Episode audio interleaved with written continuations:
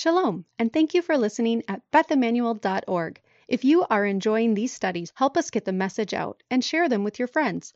Remember to support Beth Emmanuel with your tithes and offerings by clicking on the Donate tab at bethemmanuel.org. So, we're going to be learning Isaiah, particular approach to Isaiah. The idea here is that we'll look at Isaiah through the writers of the New Testament rather than just take Isaiah head on. It seemed a little formidable to me to take Isaiah head on. It's 66 chapters and it's dense political material, mostly political. Well, there's some spiritual stuff there too, but there's a lot of politics going on. Uh, so that just seemed like uh, a, a bit much. So instead, I thought, well, let's. What if we just looked at the passages of Isaiah that are quoted in the New Testament? Well, it turns out that there's 80 citations to Isaiah in the New Testament. 80 of them, like either direct citations or allusions. And I believe that number is conservative. I think there's more than that, especially when we get to Isaiah 53. Uh, there's, it seems to me like there's, uh, there's hints and allusions to Isaiah 53 all over the epistles and the gospels. Uh, so of these 85, that's 85 quotations or direct allusions. Several of them are, of course, referencing the same passage. But in fact, there's 65 unique passages. If we were to cover this material, what did I say? 10 weeks or 12 weeks? Well, oh, good. Because I was going to say, if we have to do it in 10 weeks, we got to do six and a half of these a night, right? But 12, we got forever. Um, 12 weeks. I mean, who goes to a class for 12 weeks? No one. Well, oh, okay, we'll see. Anyway, so it's a lot of material. That's the point. Uh, it's a lot of material. The apostles loved the book of Isaiah. Our master loved the book of Isaiah. They lived in the book of Isaiah. They read the book of Isaiah the way that most people read horoscopes in the newspaper to figure out what their day was going to be like when they get up in the morning. I don't mean that literally, but I mean that's how invested they were in the book of Isaiah. They they believed, the apostles believed the book of Isaiah was in some ways about them and their generation. Well, after all, check out Isaiah 53. That happened to them in their generation. And so they were able to read their own story into the book of Isaiah, and especially the story of Yeshua and the story of the Master in the book of Isaiah. So this is why they're in there all the time. Oh, and then there's Isaiah. You Isaiah 40 through 66. First thing we want to learn about Isaiah, this isn't in the notes. First thing we want to learn about Isaiah is that Isaiah consists of two separate works. There's two separate books of Isaiah in the book of Isaiah. And these two separate books of Isaiah consist of many different visions and prophecies and oracles of Isaiah that have been stitched together. Okay, the first book of Isaiah runs from Isaiah chapter 1 to 39. The second book of Isaiah runs from Isaiah 40 to the end, to 66. Most scholars believe that these two books are written by two different prophets, two different guys. We refer to Isaiah and Deutero Isaiah. Isaiah being 1 through 39, and Deutero Isaiah, second Isaiah, chapters 40 through 66. Why do they believe this? Well, there's um, something, in maybe uh, the writing style is a little different uh, in the latter book uh, and that sort of thing. I'm not exactly sure. Um, but primarily because I think the reason is because the Isaiah 40 through 66 already assumes a state of exile exists and it's all about the redemption. Whereas Isaiah 1 through 39 is prophesying the exile and warning about the coming exile with occasional allusions also to the coming redemption. Chapters 40 through 66, it sounds like we're already in exile and we're looking forward to the salvation of God to come and rescue his people from this fallen state. All right, so Berkeley, since Isaiah didn't live into the days of the exile of, of the kingdom in Judah. However, he did live in the days of the exile of the northern kingdom. You realize we have a northern kingdom and a southern kingdom, right? Does everybody know that? If you don't know that, uh, you don't have to raise your hand. Uh, but um, it's important for you to know that the kingdom of Israel split after the days of King Solomon into a northern confederation, or actually, it's it's not a confederation; it's a kingdom, but a confederation of tribes under a single king, and a southern confederation. And the northern confederation is called Ephraim, uh, named after the leading tribe, Ephraim, also called Israel. The southern kingdom is called Judah, and uh, that's after the leading tribe of the southern kingdom. And uh, so the northern kingdom is uh, broke off from the house of David, and um, are more or less living in rebellion to the house of David and the temple. And um, because of that, they have their they have the more interesting history, I suppose, uh, and the more interesting prophets like Elijah and Elisha. Uh, whereas the southern kingdom is under the monarchy of the house of David. So that's clear to everyone. If I say Ephraim, which kingdom am I referring to? The north. Good. All right. And if I say Judah, I'm referring to the south. Good. Excellent. Okay. Yeah, it's just some things we need to lay down, some things we need to establish. Because what we are going to be doing is we are going to be looking as we encounter these passages. We're going to be starting um, in Isaiah 6 but we'll be um, looking at the. Here's my plan. I'll give you the plan. The plan is first we'll look at the prophecy as it appears in the book of Isaiah and determine its historical context and uh, try to understand it as it was supposed to be understood by Isaiah and his original readers or hearers, more likely, in that day. Okay? Then, after we've established that, then we'll go look at it through the eyes of the apostles and say, ah, yes, but how did the apostles read this? How did the apostles understand this? And what we'll find is that there's often two very different meanings for a text, which should be okay with you by this point. If you've been studying in Messianic Judaism for a while, it should be okay with you know understanding that there's more than one way to read the Bible. I'm going to introduce you to King Uzziah, the leper king. Turn to Second Chronicles chapter 26. And here's our historical context for the book of Isaiah. And all the people of Judah took Uzziah, who was 16 years old, and made him king in the place of his father Amaziah. So he's 16 years old when he becomes king. It's every teenage boy's dream. He built Elat, that's Elat down on the Red Sea, and restored it to Judah after the king slept with his fathers.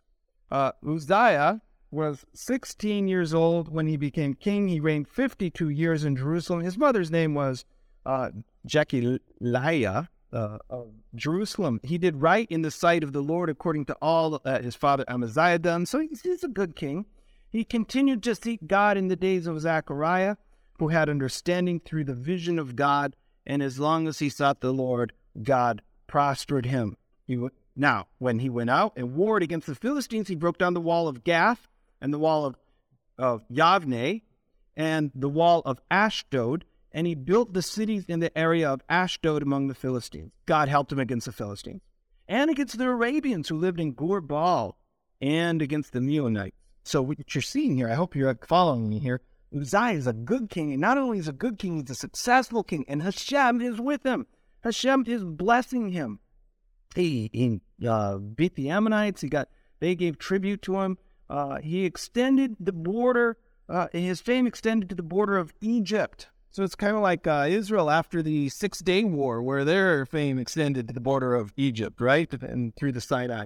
Uh, moreover, Uzziah built towers in Jerusalem at the corner gate and the valley gate and the corner buttress and fortified them. He built towers, towers in the wilderness. He hewed out cisterns, for he had much livestock the lowland and in the plain. He also had plowmen, vine dressers in the hill country and fertile fields. He loved the soil.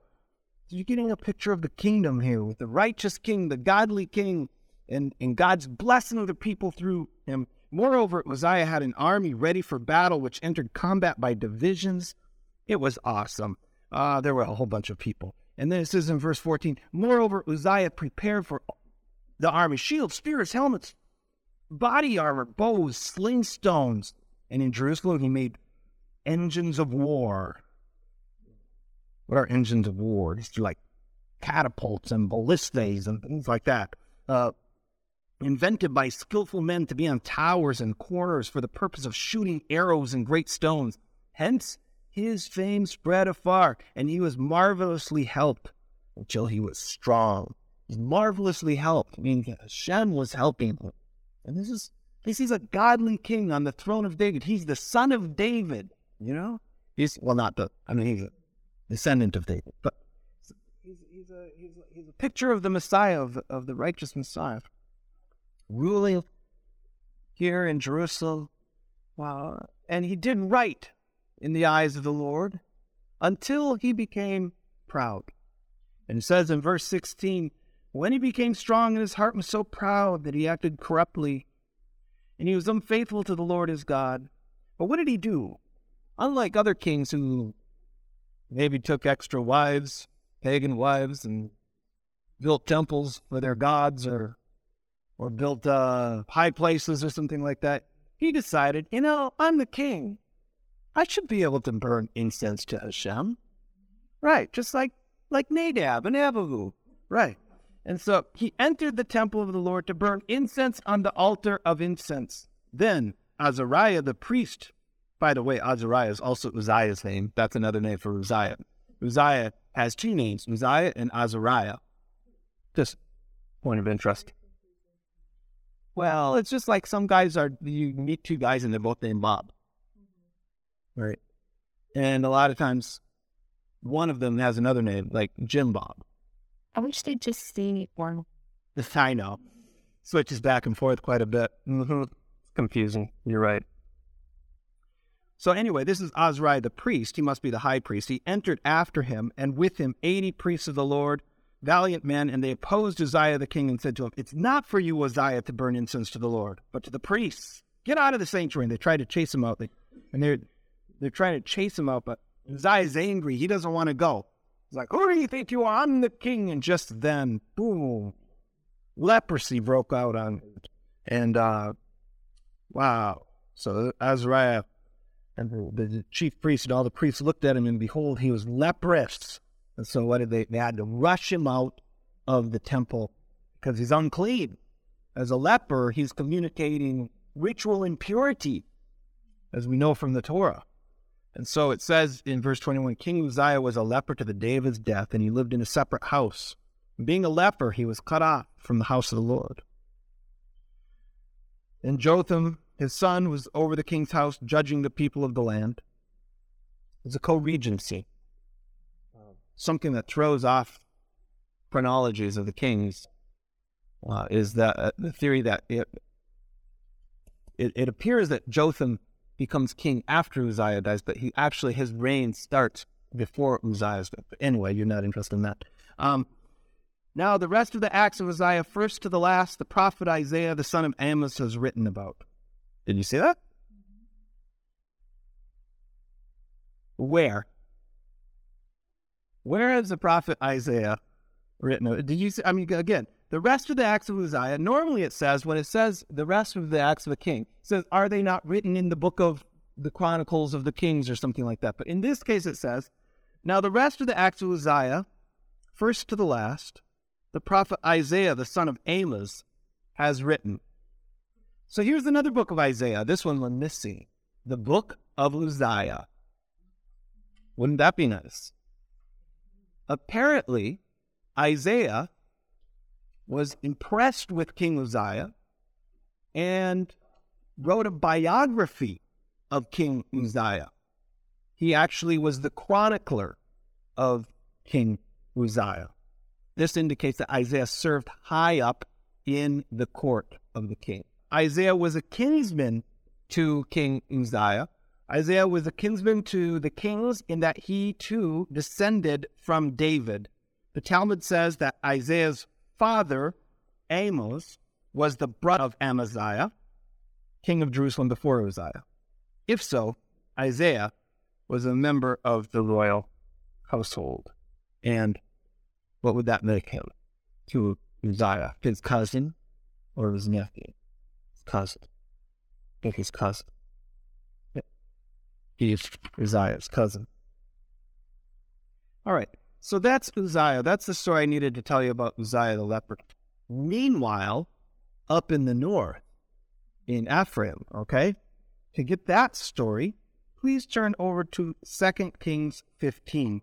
Down in the south, we have the righteous King Uzziah, not so up in Ephraim and in Samaria. Samaria, Samaria is the capital of the north. So Samaria is to Ephraim what Jerusalem is to Judah. Okay? Uh, we had several different capitals uh, throughout, but at this point it's Samaria, beginning in verse 23. In the 50th year of Azariah, king of Judah.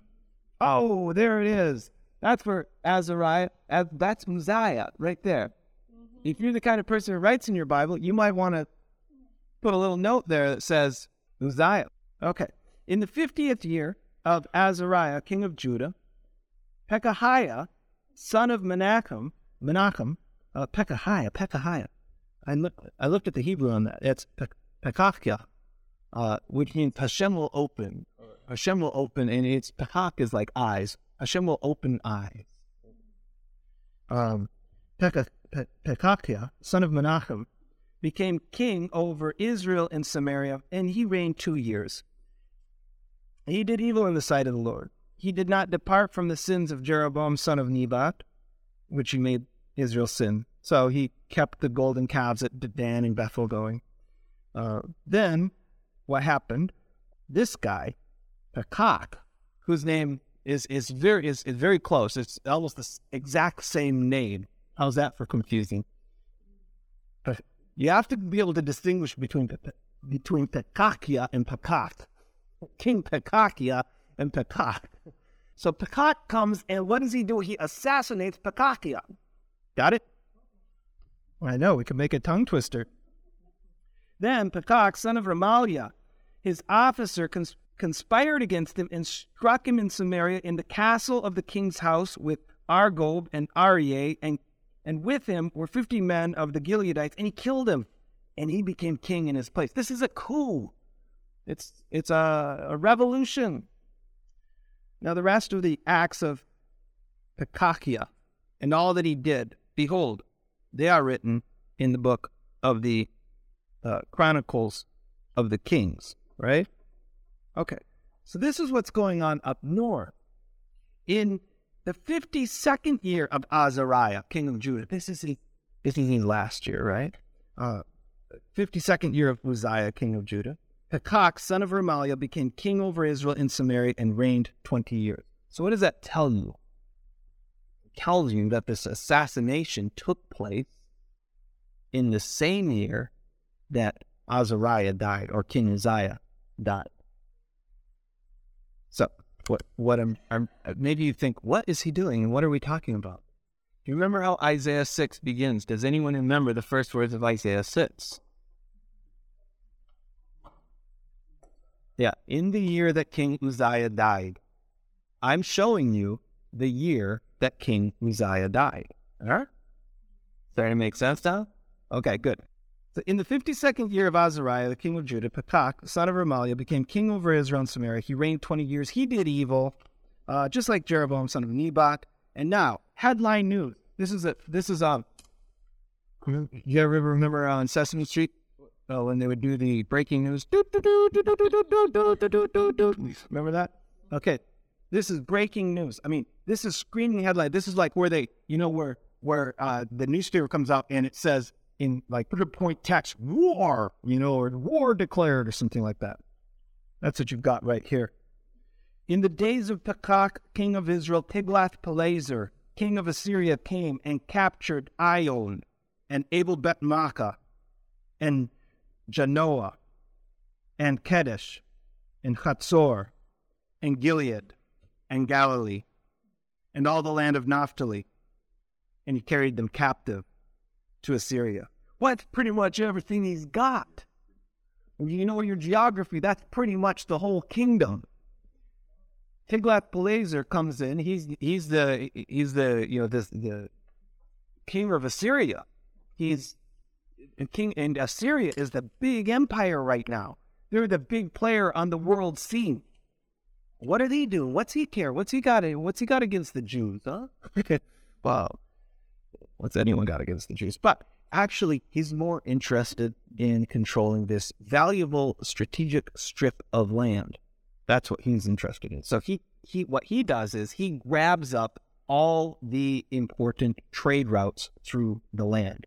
So um anyway, uh and Hoshea, the son of Elah, made a conspiracy against Pekah of, against Pekah, the son of Remaliah, and struck him and put him to death, and became king in his place in the twentieth year of Jotham, son of Uzziah. Okay, so that's the story. I just wanted to show you a little bit. Now, this is because this sets up for us perfectly the political climate, the climate that the book of Isaiah is dealing. We won't look at it this week, but if you remember that name, Pekah, the son of Remaliah, it's going to be relevant next week when we study the passage that says, The virgin shall be with child. Pekah, son of Remaliah. Remember him. Okay, now we're ready to learn Isaiah. Ready to learn Isaiah. Isaiah chapter 1 begins with these words The vision of Isaiah, the son of Amos, concerning Judah and Jerusalem, which he saw during the reigns of Uzziah, Jotham, Ahaz, and Hezekiah, kings of Judah. So that's a long run. That's about a 50 year run for, for these prophecies that he's going he's gonna give us. Because we know that he, he begins, his visions begin in the year that Uzziah died. Well, you might not realize that because it's out of order. It's actually Isaiah 6, but Isaiah 6 is the beginning of the book. Uh, yeah, Isaiah 6, it's, well, it's the beginning of the story of Isaiah's prophecies. That's his commissioning. I mean, he didn't he didn't prophesy. He wasn't known as a prophet and had prophesied chapters one through five already, and then got around to prophesying Isaiah. And then he had this vision in Isaiah six. Isaiah six is his commissioning. Is this is something that people don't realize about the scrolls of the prophets. They're not in chronological order. It's very clear in Jeremiah. Ezekiel's not so much an issue. Ezekiel's pretty good. He bumps around a little bit, but he tells you. He always tells you in Ezekiel what the date is of the prophecy. So it's easy to put in order. Jeremiah is a mess. Just a mess. In fact, there's more than one version of how it goes together. When we found the Dead Sea Scrolls, it was in a different order. you know, the chapters are in a different order. So, yeah. Um, yeah, Jeremiah sometimes repeats material. You ever reading Jeremiah? It's like, didn't you just read that? I was like, I mean, it's bad. Needed an editor. Most of these guys needed an editor. I don't think the position existed yet. The book of Isaiah begins in chapter 6. Here it is. Isaiah 6 in the year of King Uzziah's death. Doesn't mean it doesn't mean the king's already dead. The king's not already dead. It's the year that he died. So it's prior to his death. So what he's about to describe is something prior to the death of the king and just prior to the assassination of uh, by Pekah. So in the in the year of King Uzziah's death, I saw the Lord sitting on a throne, lofty and exalted, with the train of his robe filling the temple. So this vision, I it doesn't say so. It, it doesn't say where he's having the vision, but I assume that he is in the temple. His entire book is in and around Jerusalem. I assume that he is in the temple when he has this vision. It's the place you normally would have a vision. This is where the prophets see visions. Is that's where Hashem is, and this is where he communicates. And so he sees a vision I'm assuming he's in the temple and he sees a vision of Hashem in the heavenly temple above, because the two temples correspond to one another.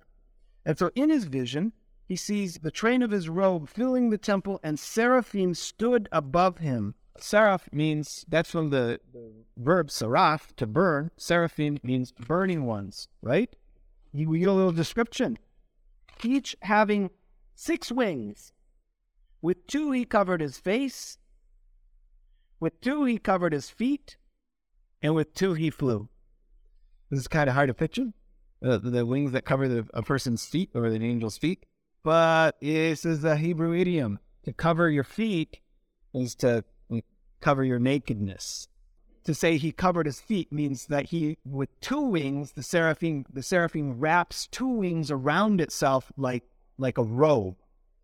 All right, and uh, what were the other four wings doing? Oh, two wings. With two wings, he has two wings crossed like this, covering his face because he's in the presence of Hashem. He can't look on on the face of Hashem.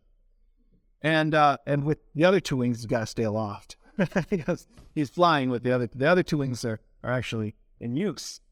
These seraphim that are hovering about the throne in this position, seraphim, a burning one, you kind of picture like a, a being made of fire, you know, an elemental being of fire, right? It says, and one called out to another and said, Holy, holy, holy is the Lord of hosts. The whole earth is full of his glory. And so this is the Kedusha that we use in our liturgy uh, every day. This is appears in the liturgy every day. And you say, and I think this is universal. Everybody does this.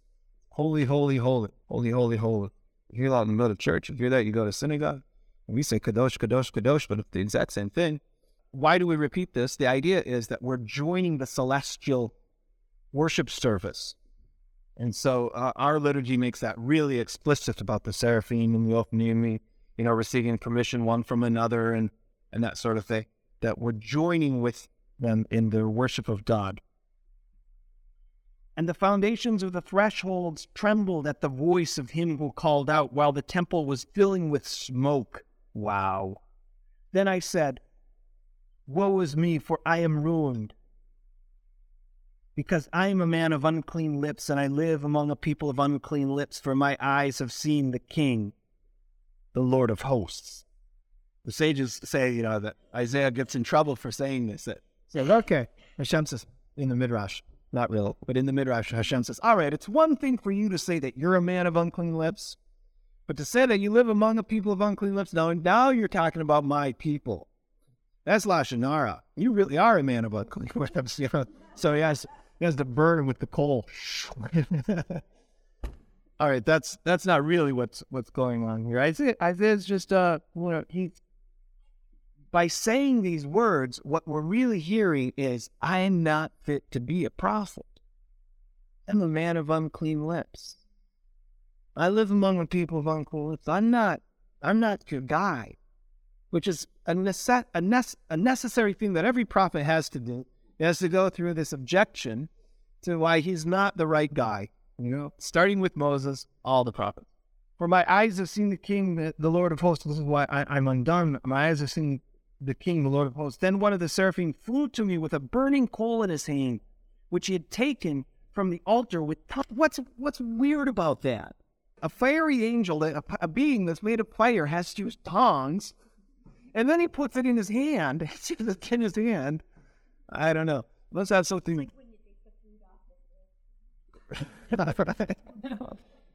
well, anyway, I won't worry about that. But uh, he, he he flies and he touches his coal to Ivan's lips, which sounds painful. And when it says the altar, we should be picturing the altar, uh, the the altar of the heavenly temple, don't you think? And then Isaiah says, and he touched my mouth with it and said, Behold, this has touched your lips, and your iniquity is taken away, your sin is forgiven. This scene where Isaiah objected, he said, I'm not fit to be a prophet, I'm a man of unclean lips. He touches his, him, him with the coal. We should be correlating this with other prophetic commissioning scenes. With Ezekiel, a hand reached out and handed him a scroll and said, Eat it. right? And so Ezekiel ate the scroll. And and with what was it with Jeremiah? What was Jeremiah's thing? Does anybody remember? I'm to look. Jeremiah 1 9. This is a classic prophetic commissioning, is what's going on here. Jeremiah chapter 1, verse 9. Uh, then the Lord stretched out his hand and touched my mouth. And the Lord said to me, Behold, I have put my words in your mouth. See, I've appointed you this day. With Ezekiel, you get the same thing. He says, I now you're going to speak for me. And this is what's going on here. He touches him with the coal.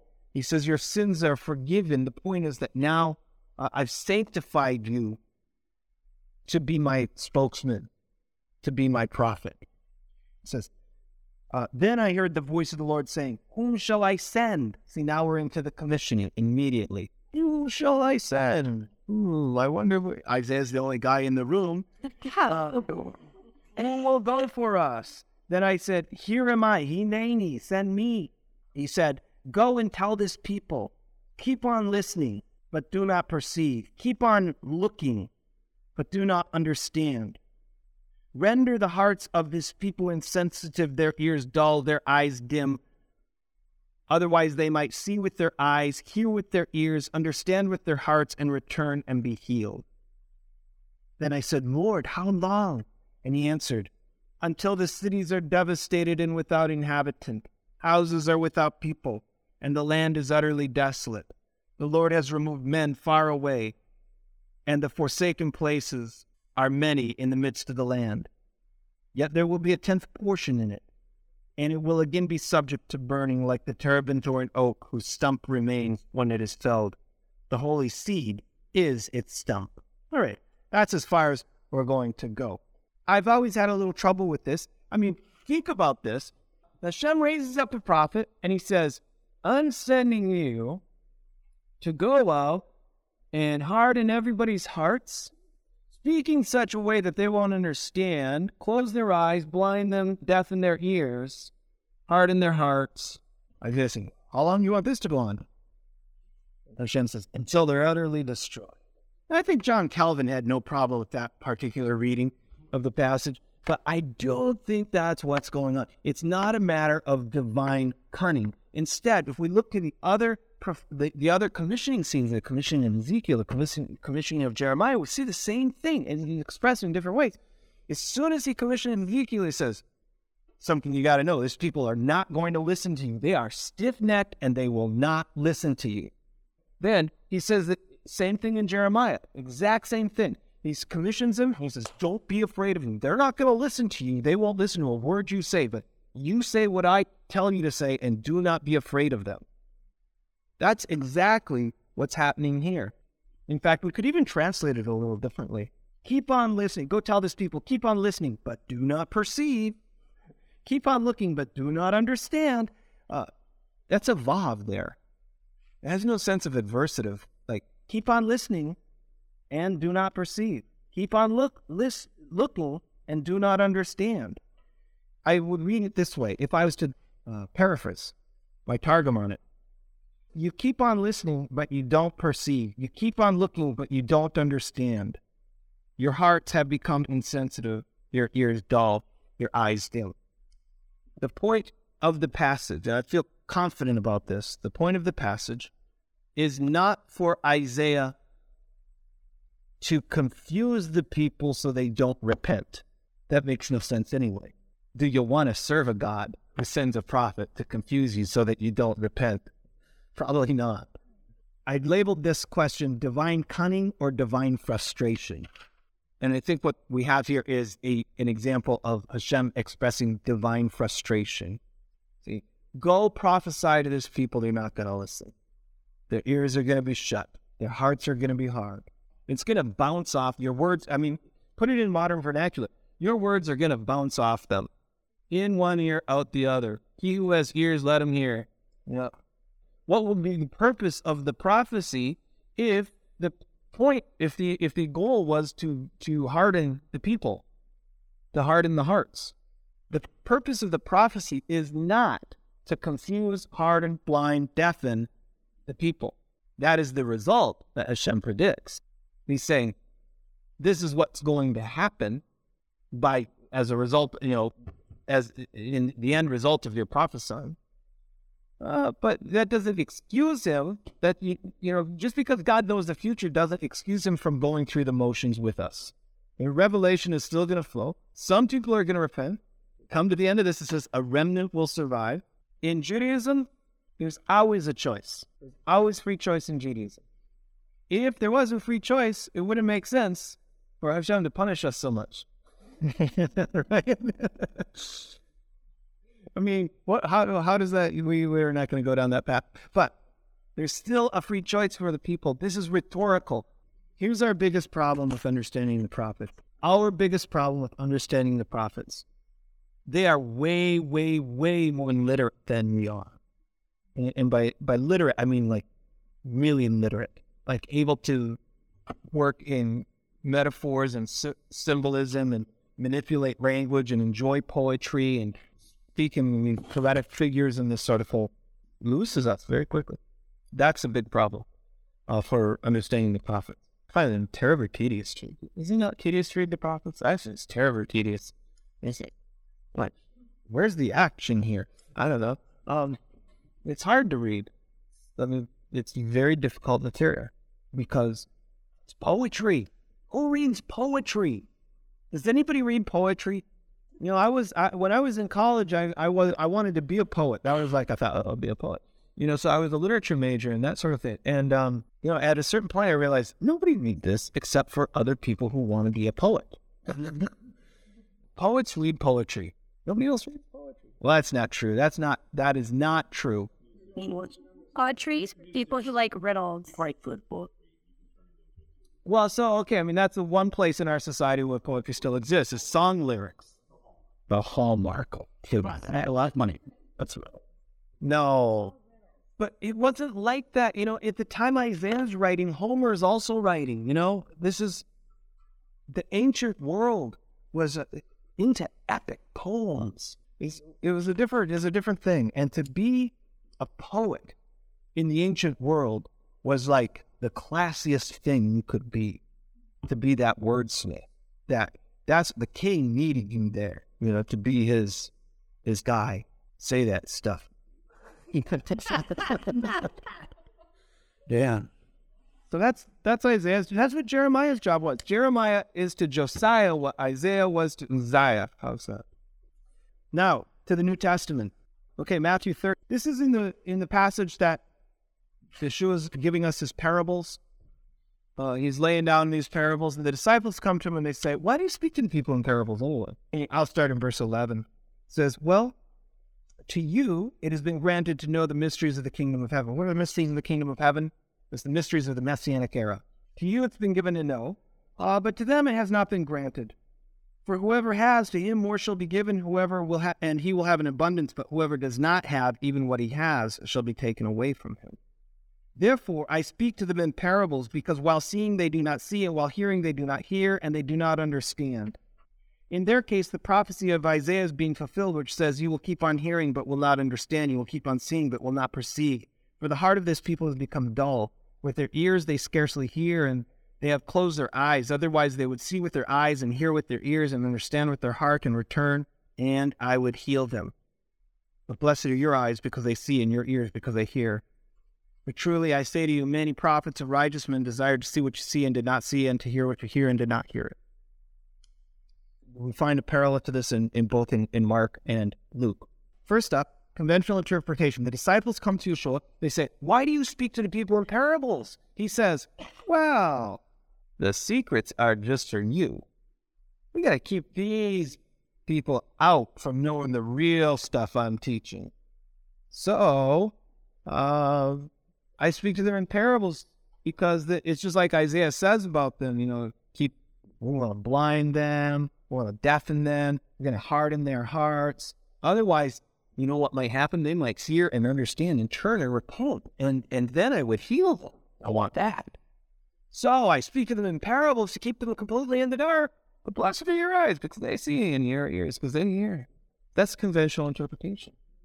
So the understanding, according to the conventional interpretation of this passage, is that the parables are all spoken in order to, uh, like riddles. They're riddles. They're riddles that are meant to befuddle people and, and to confuse people, which is exactly the opposite of how a parable functions in Judaism. All the parables in the Talmud, every time a parable is used, it's used to illustrate a point in order to make it clearer. And this is the same thing. This is the same thing is true in the Gospels. Yeshua uses the parables to illustrate a point, to make his point clearer so that people can understand what he is saying with better comprehension. And that's the meaning of that's that's that's how parables work. Very early, early on, somehow, I think because of Isaiah's cryptic language, this meaning got flipped.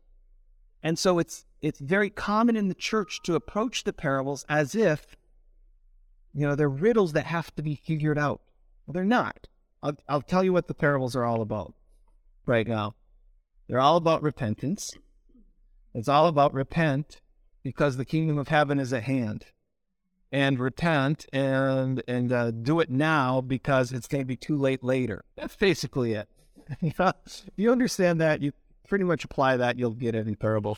They're really not. They're not that confusing, especially if you're familiar with rabbinic uh, parables. You see what's happened? Just as we were confused when we read that passage in Isaiah, "But is Isaiah going out to like deafen these people and blind these people, harden their hearts?" Conventional interpretation has been confused about the way that Yeshua quotes it and says thinks that Yeshua was going out to deafen people, blind people, and harden their hearts. That's the opposite of what his mission was.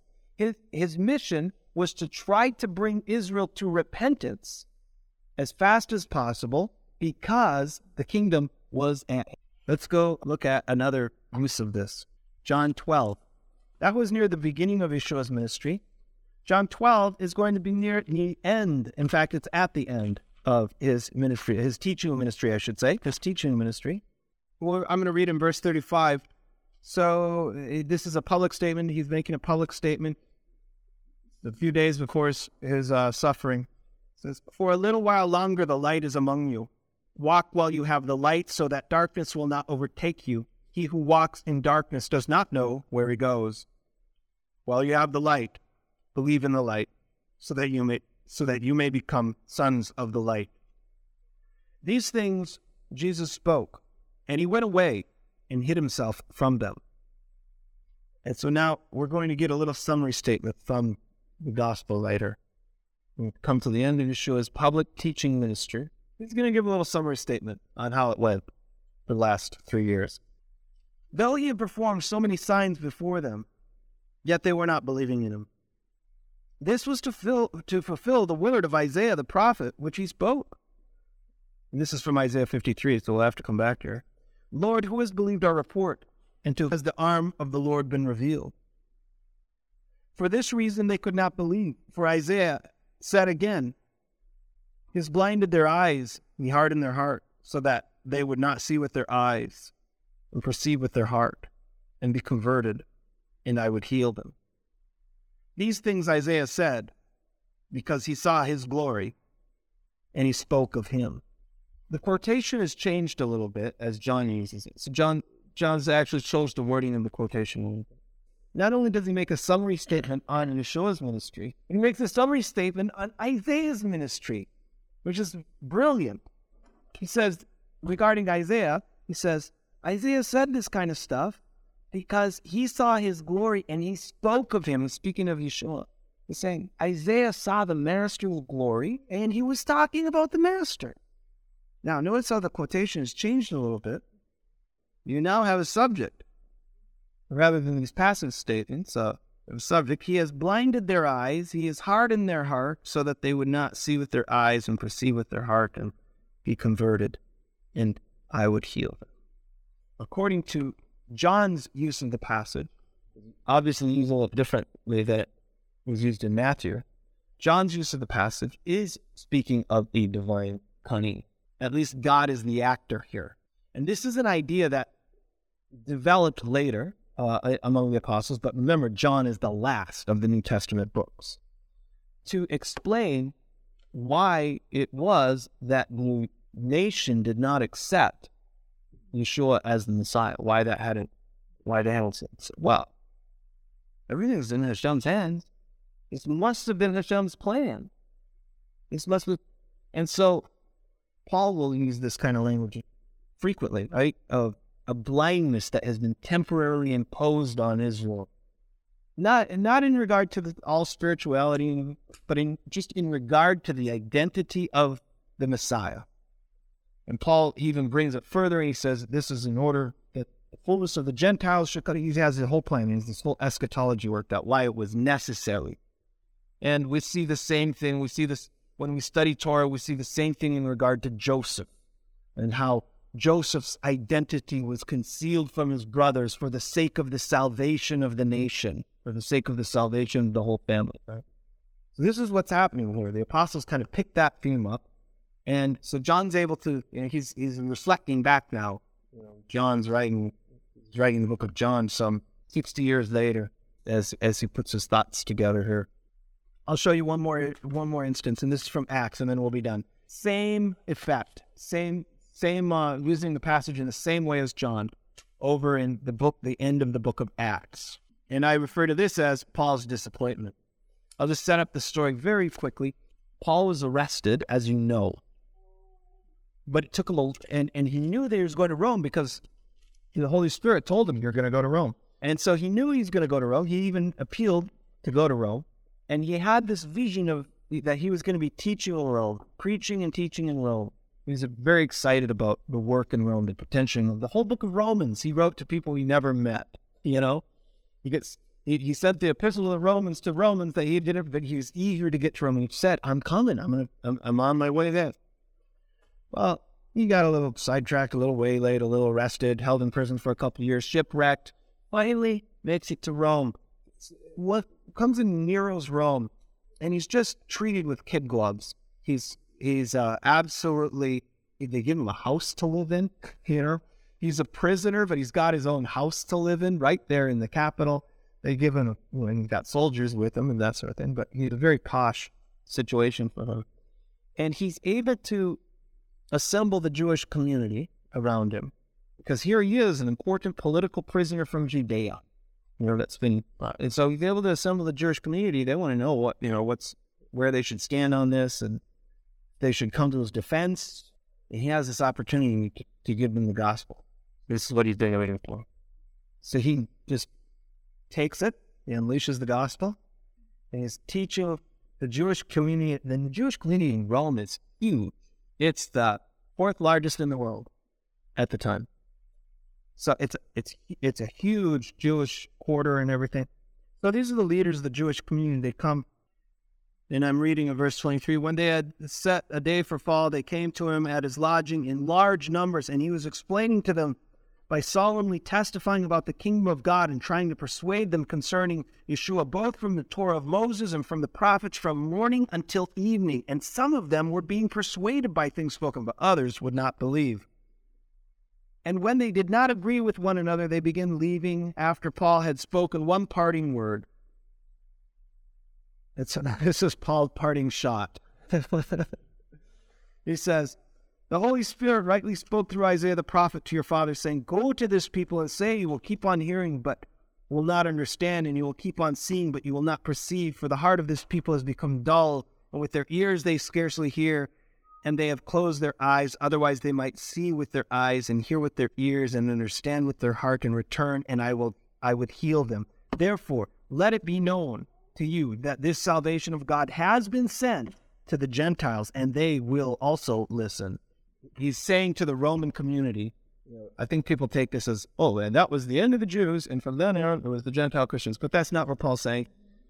Uh, Paul's saying to the he's saying to the Roman community, I'm not going to try to teach you anymore. From now on, I will speak to the Gentiles in this city. We know from his epistle to Philippians and so forth that he has a very successful ministry, even among Caesar's household, it says, which is impressive. That's Nero's household, servants in Nero's household. How did Paul use the passage? He used the passage to say, well, this is just like, I'm like Isaiah and you're just like the people in the days of Isaiah who didn't listen to Isaiah, just like Hashem said through Isaiah. This people will keep on listening, they won't understand. That's how Paul is using the passage. Let's think about this. Yeshua used the passage, it's almost the exact same way. John used the passage to say, see, this is this is what was going to happen. Paul uses the passage. And when Yeshua uses uses the, the passage and, and when Paul uses the passage, it's before the destruction of the temple. When John uses the passage, it's after the destruction of the temple. So John uses the passage after the exile has already begun. He knows. Paul and Yeshua are using it, saying, if you would listen to us. Isaiah's message is one of Shuva repentance, saying, we're in great danger. What happened, what, what's happening up in the north with the Assyrians could happen here. We could be next we could be carried into exile just like just like the, the house of Israel in the north. The exile is, is right in front of us. We need to repent. That's Isaiah's message. But the people will not listen. They won't hear. And that's what we're, we're seeing here. So it's this this is why Hashem said, Isaiah says to him, How long, O Lord, will the people not listen? Because until everything is destroyed. It's the exact same thing that Yeshua was trying to prevent He's the prophet trying to stop the exile, trying to stop the destruction of the temple, the destruction of Jerusalem, and the exile of the Jewish people in the first century. And this is what Paul is trying to prevent and say, you know what? You have an option here. We could repent and we could receive the kingdom now and now know who the king is. But if you don't, we're headed for judgment. So this is how the passage is extremely pertinent.